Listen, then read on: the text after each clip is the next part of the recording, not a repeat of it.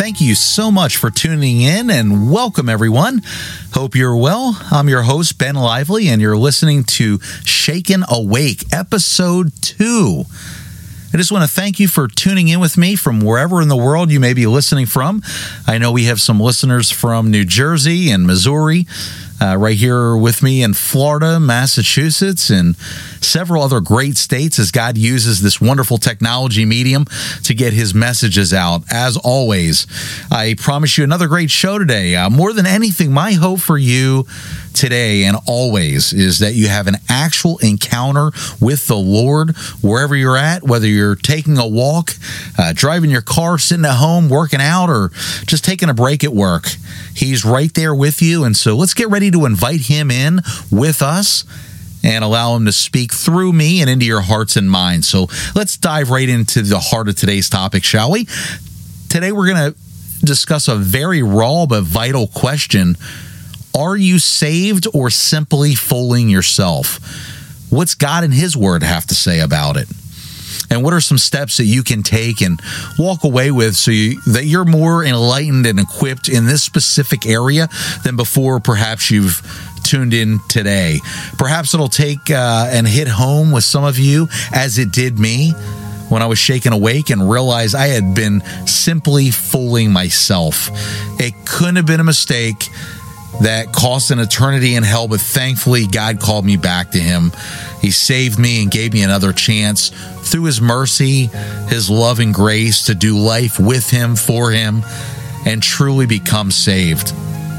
I want to first give a shout out and a big thank you to all my new listeners and those that provided some really encouraging and useful feedback from my last episode, which was my first. So if you haven't heard it, uh, you don't have to go too far back to find it. I'd, I'd love to hear your feedback and suggestions and welcome all to connect with me.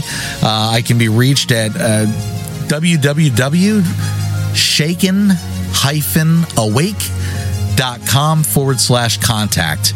Again, that's www.shaken dash awake dot com forward slash contact and uh, let me know what you think. So I promise we'll be bringing up some really raw and straight to the point topics on the show. You know, the kind that really matter. This podcast was not created for me but for God first and foremost as another avenue for Him to get His word out to those He wanted it reached. There's too often mixed messages in the church today, mixed feelings of worthlessness and of being a failure.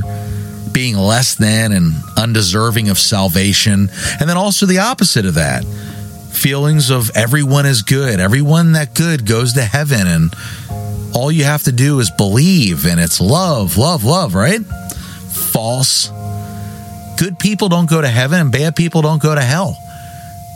Saved people go to heaven and unsaved people go to hell. Let me repeat that again. Good people don't go to heaven and bad people don't go to hell. Saved people go to heaven and unsaved people go to hell. Unfortunately and sadly, there's many false believers who will be expecting to go to heaven and will be denied entrance. I'm raising my hand. That was me.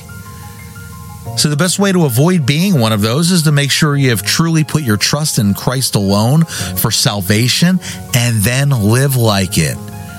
I had always used John 3:16 that most of you will recognize as for God so loved the world that he gave his only begotten son that whosoever shall believeth in him shall not perish but have everlasting life. Amen. And I use that for the basis of my faith and Christianity and believed it gave me the official label of being saved. Later in light of uh, life, I've discovered through him that believing in him also requires that you put your true faith, trust, and love towards him always, not just brushing your hands off and calling yourself quote unquote safe.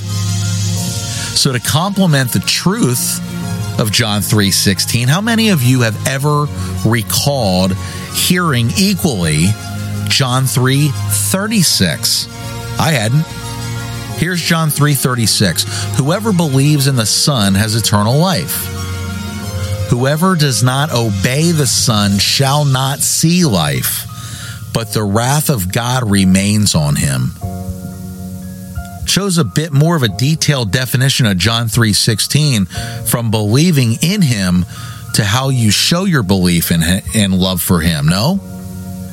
Many people follow false teachings from the Bible given by false preachers or like me, they just refuse to obey instructions from God and kind of follow their own minds. They allow feelings, uh, influences in their friends and family circle, what they read about in the magazines and online, what society and social influencers tout, even the likes of the many influencers of today's time Tony Robbins, Gary Vaynerchuk, Oprah Winfrey, Dr. Phil, right? Jocko Willink, Tim Ferriss, the list goes on. And they count on them to dictate how they should live their life or model their life around. I'm not saying these names and the others give bad advice or don't give great advice. They do. But how do they compare when it comes to the Word of God in your life? Who do you consciously put your all into the words and wisdom from? The words from man and, and the world? or the word from God? It's a legitimate question. There were literal, literally years and years when I was listening to podcast after podcast, book after book, digging, digging into as much as I could get into the most out of life. If you've ever heard of uh, Tim Ferriss's book, The Four Hour Work Week, you know the type of life hacks I was into. How could I do what I needed to do to net the most out of life? And what it had to offer me and the best and quickest route to get there with the greatest return on investment for my time, my energy, and resources. For what? For wealth? For sense of accomplishment? For that trophy on the wall? Or that fat commission check? Or that new client? Or retirement early? It wasn't until God held his mirror in front of my face and showed me my life did I realize that I had fallen victim of, and now why I fully understand that infamous but true saying the way to hell is often paved with the greatest of intentions. The way to hell is often paved with the greatest of intentions. So, who was I living for? Myself? What was I aiming for? My success. What was I spending my time on? Me. Well, what did I love? Family, money, myself, my gifts and talents? What did I truly value?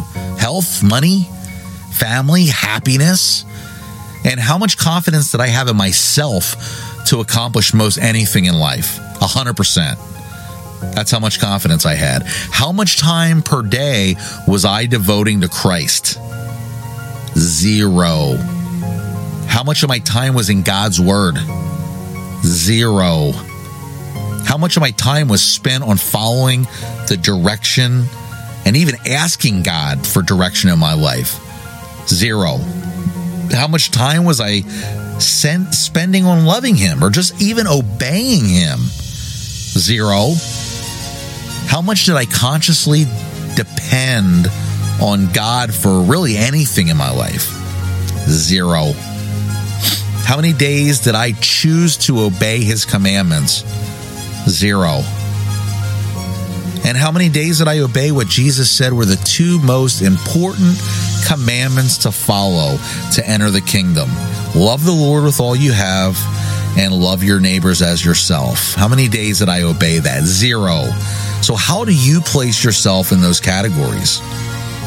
I was throwing on the Christian name tag and thinking just going to church occasionally meant I'd be granted admission somehow into heaven. There are some of you right now that aren't even attending church. Why? There's some of you right now that haven't cracked open your Bible, if you know where it is, in years, perhaps decades.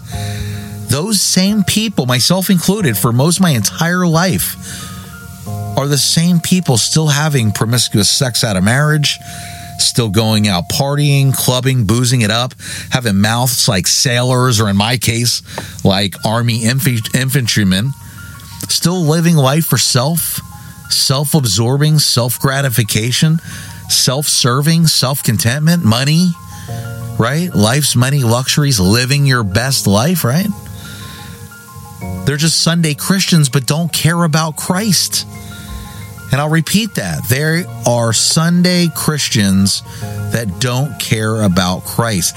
I was one of them for over three decades and didn't have the faintest idea that it was even happening. I'll never forget when one of my pastors made a, a comment and it hit me like a million pounds of bricks and one that will forever give me chills and the hardcore realization I fell into this exact same category for most of my life. Here's what Pastor Norm said. If you only praise and worship God on Sundays, He's not your God. He's your Sunday idol. I don't know if prior to April of 2019 I would have even understood or believed that billion dollar truth and statement. Probably would have found another church out of just sheer disbelief and or or pride. A couple more quotes that, that get my attention. Going to church doesn't make you a Christian any more than going to the garage makes you a car, right? Don't let your lips and your lives preach two different messages. It's a good one. Your most powerful testimony is how you treat others after the church service is over. And what a heartbreak it would be to live in almost Christian life, then almost get into heaven. My final quote, and it's from the, the late and great Charles Spurgeon, preacher of preachers. If you profess to be a Christian, yet find full satisfaction in worldly pleasures and pursuits, your profession is false. Am I saying that a Christian is perfect? Absolutely not. And there can never even be one that is. Can a Christian backslide? Yes. But there will be growth and maturity in a true believer's life because it's God working in them. They won't just remain in darkness if they are the Lord's sheep because God will discipline them and also his sheep hear his voice, as the Bible states. When you've repented and put your faith in Christ, that will lead to a change of life. Follow God and educate yourself with His Word. Many people follow, uh, again, false teachings from the Bible given by false preachers, or they just refuse to obey instructions from God and follow their own minds. Again, that was me for decades. Don't let that be you. One of the two greatest deceptions and lies the enemy Satan uses is that he doesn't exist and that you can do anything on your own and you don't need God. If you have both beliefs and you live how you believe, then you've fallen into his almost perfect deception. He has you right where he wants you. Life feels good. Then you find out when it's too late to change your mind, heart, spirit, or life. I guarantee you that 100% of every single soul in hell right now would trade anything just to have one more minute on earth so that they could have made that right decision. It's too late. They now have eternity in pure torment, torment with zero hope of ever coming out. Was it worth it? You know, let's we're going to see what the word says that backs these facts up. The Bible, by the way, it should be your only fact checker. Remembering again the words of the great Charles Spurgeon discernment is not knowing the difference between right and wrong. Most of us know that. It's knowing the difference between right and almost right. As I realized two years ago, I had never read the Bible more than what was given to me in, in church growing up or to memorize a few verses here and there for Sunday school. I quickly was convicted to begin reading what God wrote for me.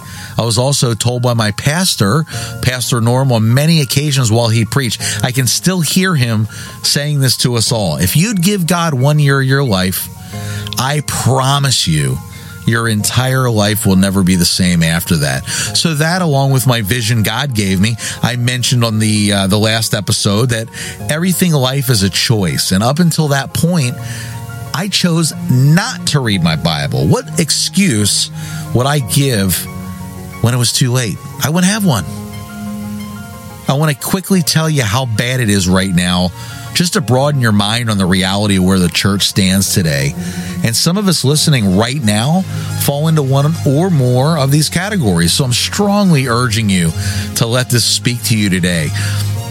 Of over 2 billion Christians in the world, less than 30% will ever read through the entire Bible.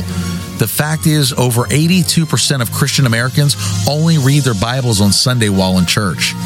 Literal, literal over 20 years ago, Gallup uh, the Gallup poll. They released the results of a, uh, a major study indicating that 86% of Americans claim to be Christian, although only 70% of these re- admitted to being born again, according to uh, mi- uh, biblical measure. In recent studies, you know, fast forward to today, the Pew Research indicates only 25% of Americans now attend church at any given Sunday, significantly down from 47% just in 1990. Study also shows that in evangelical churches throughout the United States, the statistics show 36% of those who attend church weekly indicate that believing in Jesus Christ is the only true way to heaven. 36%. A shocking 57% of American Christians believe other religions can lead them to eternal life.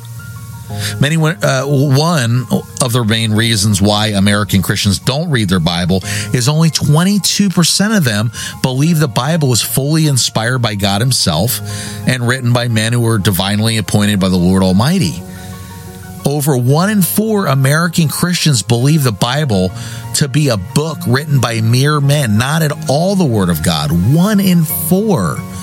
That's not people, that's American Christians. Does this not completely blow your mind? It did me. It still does this very moment. Here's one of the first verses that shook me awake, literally, shook me to my core. I could feel it.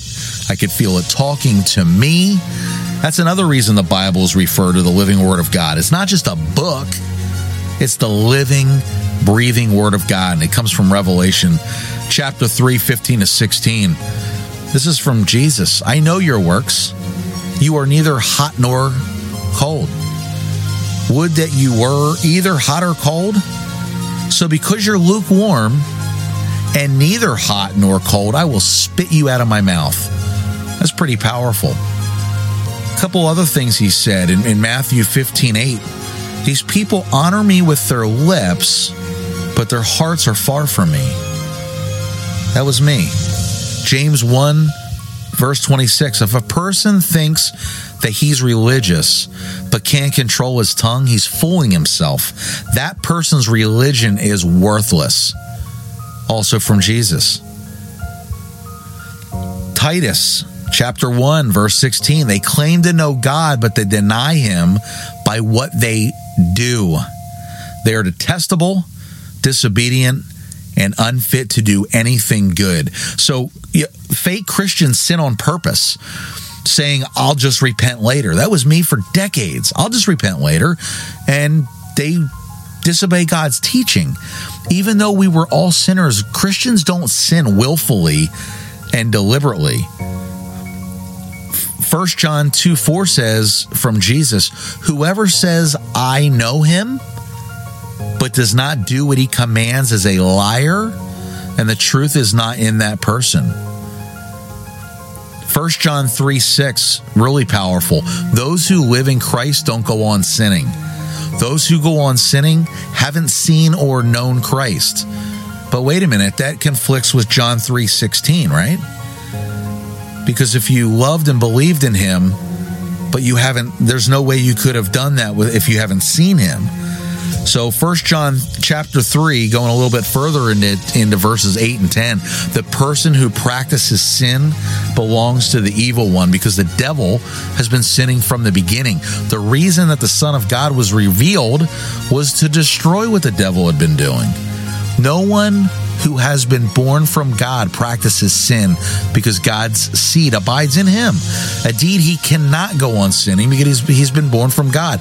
This is how God's children and the devil's children are distinguished. No person who fails to practice righteousness and to love his brother is from God. Jesus said that. John 14, verses 23 and 24, Jesus replied, Anyone who loves me will obey my teaching. My Father will love them, and we will come to them to make our home with them. Whoever does not love me does not keep my words.